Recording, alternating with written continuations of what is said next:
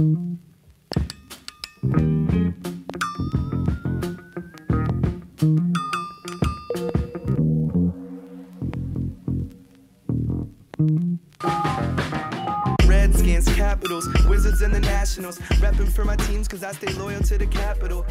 This is a sports podcast, and it's about time we talk about sports once again. It's been over a month, and I'm so excited to tell you guys about the various leagues that are coming back. That's right, sports are finally here, coming back, and coming back strong.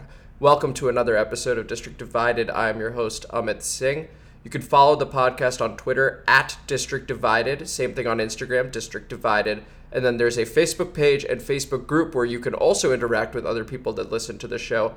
And they're called, you guessed it, District Divided. I hope you're all doing well today. We're going to be breaking down many sports leagues, one of which is already back the National Women's Soccer League, the NWSL. So I'll be breaking down what the league is as well because I don't know how many people actually follow it at this moment in time.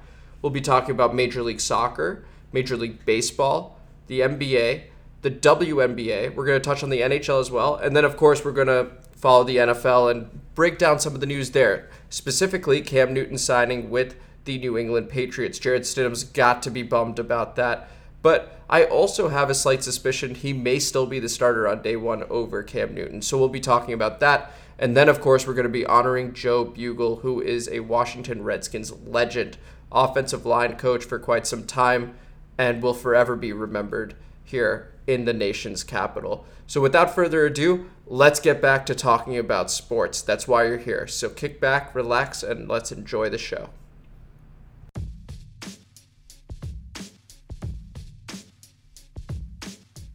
If you're a soccer fan like me, then the month of July is simply orgasmic. We've already got the Premier League back in England. We've already got La Liga back in Spain. We've got the Bundesliga that is just wrapping up in Germany. And now, here in the United States, we have both the MLS coming back and the NWSL already back. So let's talk about the NWSL first, and let me provide a little bit of background information as well. It just came back. It's the first U.S. professional sports league to return since COVID 19 hit. The way they have come back is by introducing the 2020 NWSL Challenge Cup, which is an eight team tournament that features four games for each team to determine seeding in the preliminary round, and then it's just your classic knockout tournament with the quarterfinals onwards. So, some quick background on the league. The NWSL has been around since 2012 and has nine teams in it so far. Now, you may have heard that I just said there were eight teams in the tournament. The ninth team is the Orlando Pride, and the reason that they're not playing in the tournament is because they had six different players test positive for COVID 19, so they chose to withdraw from the Challenge Cup. Now, talking about previous champions, the Portland Thorns and FC Kansas City have each won the championship twice, and the North Carolina Courage have won it three times, one of those times being formerly known as the Western New York Flash. They're also the most recent winners and back to back defending champions. Those teams have also won all but two of the NWSL Shield Awards, awarded to the team's regular season champion. Seattle Reign FC won those two other times. Now, from the local perspective, we have the Washington Spirit in the league, and they have never won the NWSL Championship nor the NWSL Shield. But we do have 2019 World Cup final goal scorer and bronze ball winner Rose Lavelle, who is arguably the best women's player in the world at the moment and therefore the best player at the tournament. Now, the Washington Spirit have already begun the tournament. They've played their first game against the Chicago Red Stars. Now, you may have seen Julie Ertz and Casey Short, their very powerful moment and image where they're both kneeling during the national anthem and crying in each other's arms. Well, their opponents were the Washington Spirit. Other players that you may know on the Chicago Red Stars, besides Julie Ertz, are Morgan Bryan and Alyssa Naeher. Alyssa Naeher being the goalkeeper for the U.S. women's national team. So let's just get straight into the game. In the eighth minute of it, Rose Lavelle slipped a ball through to forward Ashley Hatch, who had her 1v1 attempt blocked by Alyssa Naeher, but Lavelle followed up and hit the rebound in to put the Spirit up 1 0. Absolutely perfect start to the Challenge Cup. Ashley Hatch would then double the Spirit's lead in the 46th minute, blocking a clearance from Melissa Naeher that was preceded by honestly a very, very bad first touch, a very poor first touch from Melissa Naeher. And then just five minutes later, Morgan Bryan, name mentioned earlier, scored to bring the score to 2 to 1. In the 89th minute, so it's still 2 to 1 Spirit at this point over the Red Stars, Bianca St. George, who plays outside mid or outside back for the Chicago Red Stars, had a brilliant opportunity to tie the game just eight yards out, but keeper Aubrey Bledsoe, who was goalkeeper of the year last season, made a fantastic one handed save for the Spirit, and the Spirit held on to win 2 to 1. Up next, the Spirit have the North Carolina Courage. That's right, the defending champions and back to back champions, North Carolina Courage. And home to U.S. women's national team players Abby Dahlkemper, Sam Mewis, and Crystal Dunn, formerly of the Washington Spirit. The North Carolina Courage won their first game 2 1 with a stoppage time winner from Lynn Williams, who has been their leading scorer the last three seasons. The game is Wednesday, July 1st at 10 p.m. The remainder of the Washington Spirit schedule, because they get four preliminary round games, and they've already played one, the next one being Wednesday, July 1st at 10 p.m. against the North Carolina Courage.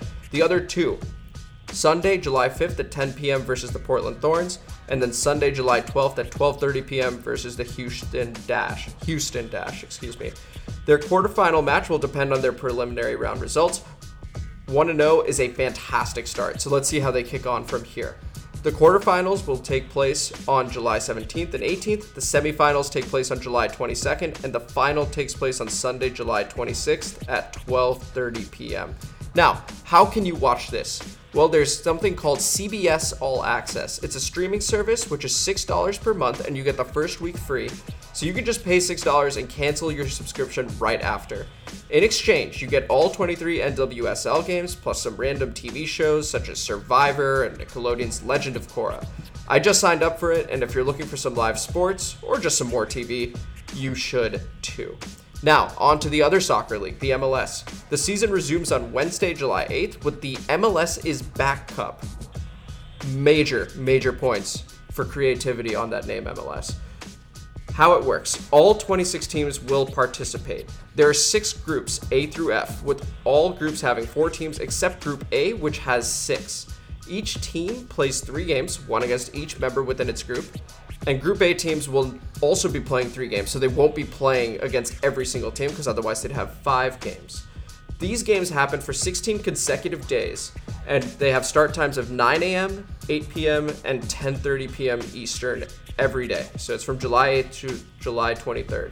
16 teams are going to advance from the round robin to the round of 16. The top three from Group A, the top two from Groups B through F, as well as the three best third place finishes from Groups B through F to round out the 16 teams. Now, the point structure is not as simple as you would think. It's not like the World Cup where you have your, you know, group of 4 and then the top 2 on points go through. And why is that the case? Why is it not as simple as that? Well, because there were two regular season games played in the MLS beforehand. So those point totals actually count towards this. So let's break down DC United's group. DC United is in Group C with three points, along with Toronto FC and the Montreal Impact, who both have four points, and the New England Revolution, who have one point. So this means that DC United actually have entered the group in third place, even though if you looked at Group C, it would say zero points across the board. So just keep that in mind when they're playing their games. DC United's schedule is Friday, July 10th versus Toronto FC at 8 p.m. You can watch that on ESPN. Then Thursday, July 16th versus the New England Revolution at 8 p.m. on FS1 and TUDN, formerly known as Univision. And then Tuesday, July 21st against the Montreal Impact at 10:30 p.m. on TUDN, once again formerly known as Univision. After the group stage, it's just your classic knockout tournament for the remaining 16 teams. Round of 16 takes place from July 25th through July 28th with double headers on each day. The quarterfinals will take place on July 30th and August 1st with double headers on each day. The semifinals August 5th and 6th with the final being played on Tuesday, August 11th. How to watch it? Once again, it's going to be ESPN, ESPN2, FS1, and TUDN. Now, on to Major League Baseball. There was this entire long drawn po- process between the MLBPA and the owners, and lots of bad publicity for the owners, to be honest. But they finally agreed a deal, and there is going to be a 60 game season. Your defending champion, Washington Nationals, are finally going to be back in action. And when does that begin? July 23rd. The opponents for this 60 game season will be 10 games against each member of your division, and then 20 total games played against the opposite league's corresponding division. So, what does that mean? The Nationals, for example, will play the Atlanta Braves, New York Mets, Miami Marlins, and Philadelphia Phillies 10 times each, and then we'll play the AL East, because we're in the NL East, for their remaining 20 games, which I would assume to be four times per team. The AL East opponents for the Nats will be the Toronto Blue Jays, Tampa Bay Rays, Baltimore Orioles, Boston Red Sox, and New York Yankees, whom the Nats will open their season against. There are four quick rule changes of note that I want to touch on. Number one, games that are cut short due to weather before they can be deemed official, meaning before the fifth inning, will resume wherever they left off instead of being replayed fully. The MLB wants to reduce the number of total innings played because of COVID, so this is why that rule change has been made for this season. Number two, each reliever that comes into the game will now have to face at least three batters. It takes away some of the managerial 1v1 duels where you bring in a pitcher to just face one batter. This rule's been talked about for a little bit and now it's finally being implemented. Number three, the National League will be introducing a designated hitter this year. Now, this is big news, and it was particularly huge news for the Washington Nationals because then we were thinking Ryan Zimmerman could do this, but he has chosen to sit out, and we'll get into that in a moment. Number four, the MLB wants to keep games as brief as possible. So, in the event a game goes into extra innings, each half inning will begin with a runner already on second base. I honestly love this idea. I think it makes extra innings way more exciting. Imagine just the top of the 10th or bottom of the 10th, you've already got a runner on second with no outs. Any base hit will do, and it'll increase the scoring and I think just increase the tension of the game. So I really, really like that. Now, training camp begins locally on Wednesday, July 1st. The trade deadline is August 31st, and the end of the regular season is projected to be September 27th. The MLB playoffs will remain the same five teams from both leagues, three division winners plus two wildcard teams. The Nats have a projected win total of 32 and a half, which is just south of our division rival Atlanta Braves projected at 33 wins. The Nats also open up at 30 to 1 odds of repeating as champions. Now, I had touched on Ryan Zimmerman because we thought he could be a designated hitter. Zimmerman and Joe Ross will not be playing this season due to COVID concerns, and I suspect other players in the MLB will also be choosing to sit out due to COVID concerns. How can you watch the MLB? Well, Turner Sports agreed a mega deal with the MLB to continue its playoff coverage. As for the local market and the regular season, it's safe to assume that MASN will continue to carry Nats regular season games, plus MLB.tv will likely have streams of games as well. Now, on to the NBA, the National Basketball Association. The season finally resumes on Thursday, July 30th, with a doubleheader featuring the Utah Jazz and the New Orleans Pelicans. And then the LA Lakers versus the LA Clippers. So, awesome games to start it up. All games are going to take place in Orlando, Florida. 22 teams were invited based on record, with 9 coming from the Eastern Conference and the remaining 13 teams coming from the Western Conference. The Wizards were the ninth and final team invited to the field in the Eastern Conference with a 24 40 record. Each team will play eight games in what is being called the quote unquote seeding games, with games taking place from July 30th through Friday, August 14th. From there, we have your traditional playoff structure, with one exception. There is potential for a play in between the 8th seed and 9th seed in a conference after the seeding games. This heavily applies to the Wizards, who are five and a half games behind the Orlando Magic and six games behind the Brooklyn Nets. If the ninth seed is four games back or fewer from the eighth seed, once the seeding games are all done, then there is a best of two series. A play in quote unquote tournament is triggered. If you're confused by best of two, thinking it always needs to be an odd number in a best of series, that's fair. Let me explain. The ninth seed, in order to take over the eighth seed, must beat the eighth seed twice, whereas the eighth seed only needs to win once in this best of two series. So, in order for the Wizards to take the Magic spot, for example, they need to be four games back or fewer to trigger this play in series, and then beat the Magic to force a game two, and then win game two to take the eighth seed for the right to play the Milwaukee Bucks, most likely the Milwaukee Bucks. in a best of seven series. The Wizards' eight games are against the Phoenix Suns, Brooklyn Nets, Indiana Pacers, Philadelphia 76ers, New Orleans Pelicans, Oklahoma City Thunder, Milwaukee Bucks, and Boston Celtics. Now, the Wizards are very unlikely to make the playoffs, but the Brooklyn Nets, who were currently six games behind with only eight to go, they have a number of players missing. Kyrie Irving's not going to play. DeAndre Jordan's not going to play. Spencer Dinwiddie just tested positive for the coronavirus, so he may not play. They're missing a lot of key players, so you never know. But it does make it harder for the Wizards knowing that forward Davis Bertans has already come out and said he is sitting out the restart of the season. And I had alluded to some of the Brooklyn Nets that are sitting out. There are also other NBA players that are choosing to sit out as well. The NBA playoffs would then begin on August 17th, and the finals will be played starting September 30th, ending no later than October 13th, with NBA free agency beginning just five days later on October 18th. Now, you talk about a basketball overload because it is heavy, and then we're jumping right into the next season starting December 1st. The games that are happening during the seeding round for those two weeks, they're going to be anywhere from five to seven games a day. So, this is very exciting news. What's not so exciting, in the last round of testing, 16 of 302 NBA players tested positive for COVID. So, aside from players choosing to sit out due to the country's ongoing racial tensions, there may also be others that sit out due to COVID concerns.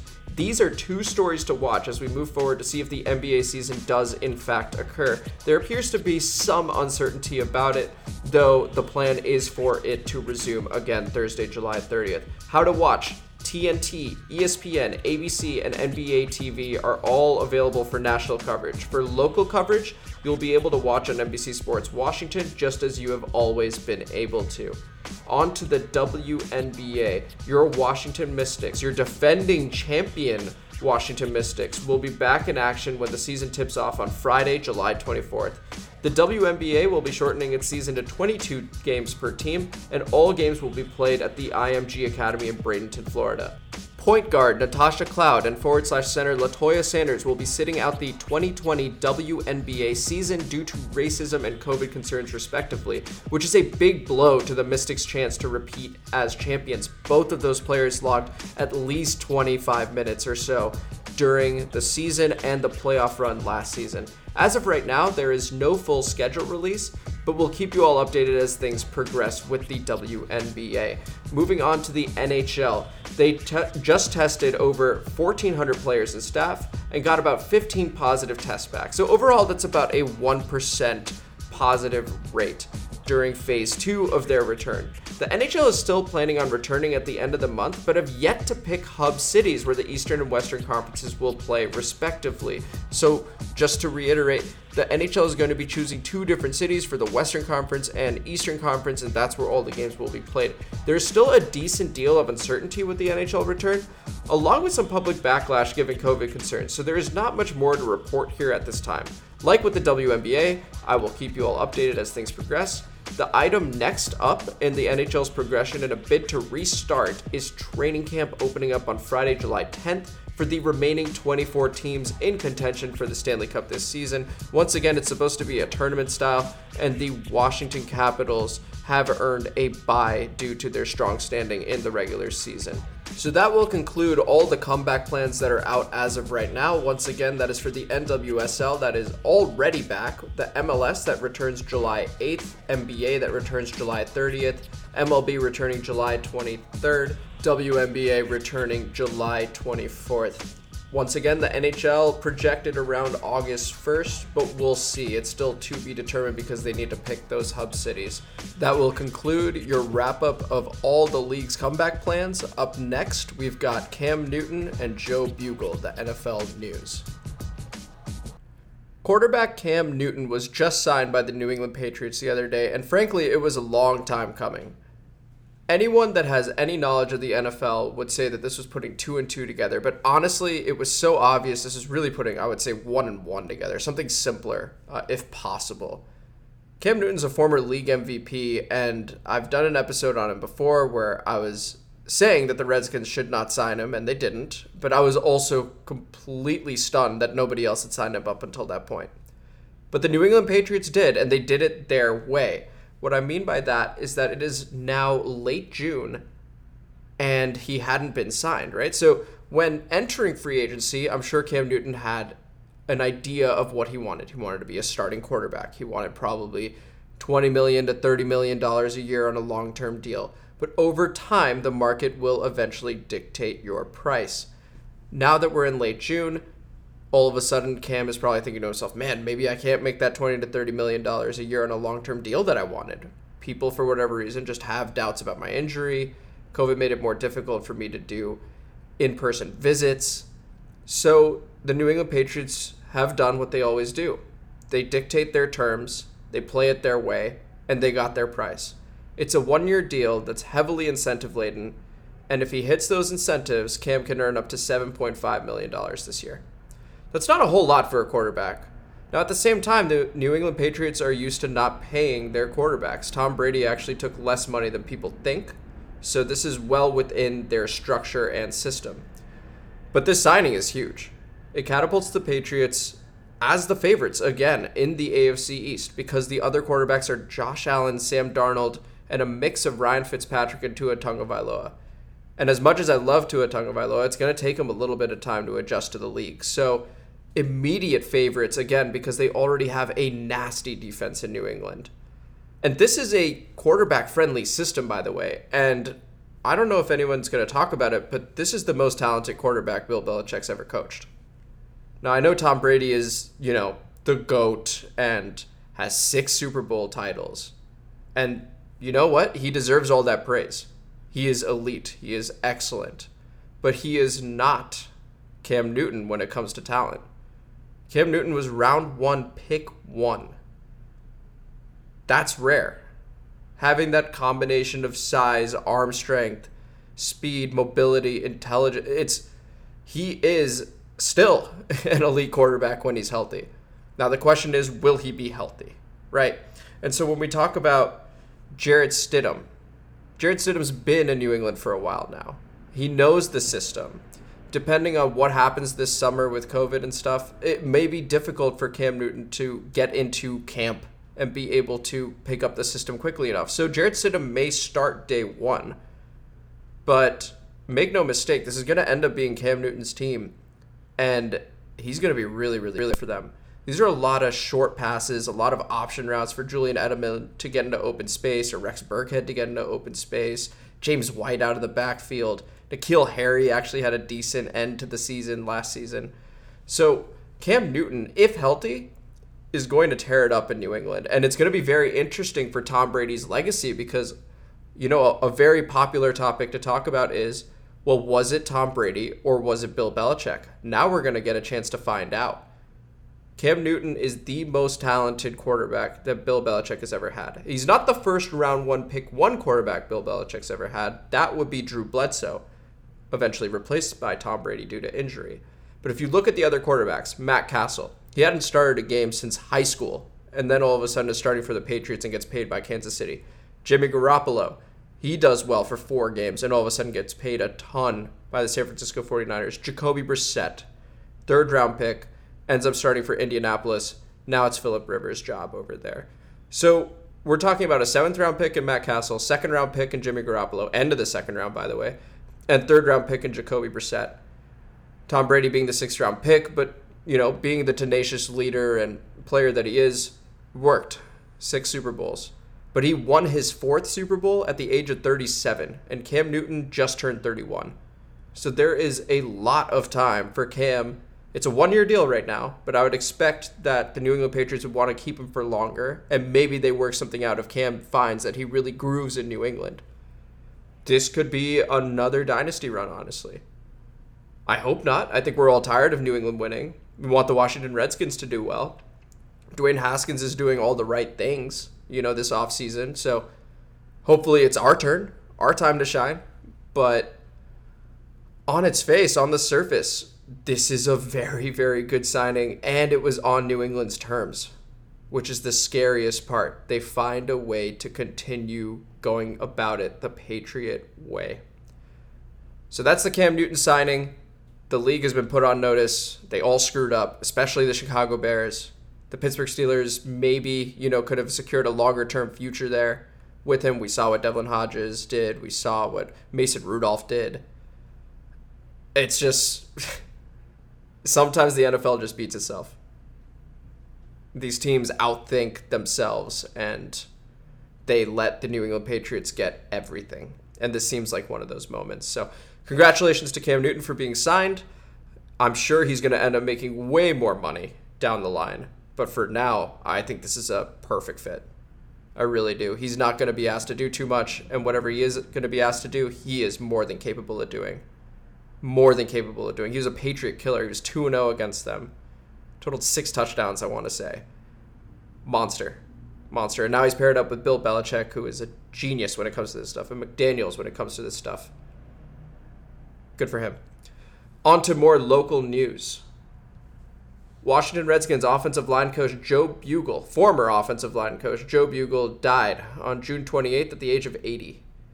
He was the offensive line coach from 1981 to 1989, and he was the inventor and architect of the famous Hogs, the monster offensive line that led the Redskins to being Super Bowl champions three times, two times while Joe Bugel was here, though they reached three with him and that is just a huge legacy to have. You even see it in the stands where you know you got the uh, you got the people in the stands with you know the the pig noses, and it's just it's cool to see that he created that legacy with that offensive line that again carried the Redskins to three Super Bowl champions, the three Super Bowl you know championships that we have here in the city.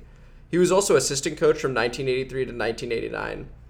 After that, after Gibbs had retired, he had stints with the Phoenix Cardinals, Phoenix Cardinals at the time, the Oakland Raiders, and the San Diego Chargers before taking a two year break from coaching. And then he returned to Washington again in 2004 when Joe Gibbs came back. And he stayed through 2009 before retiring once again. He is listed as one of the greatest 80 Redskins of all time. Joe Bugel's entire coaching career speaks for itself. He was a genius when it came to architecting offensive lines and as you know, the importance of the offensive line, Alex Smith certainly knows the importance of an offensive line. You need it in order to survive in this league, and you need it in order to thrive in this league. And Joe Bugel was one of the best in the business.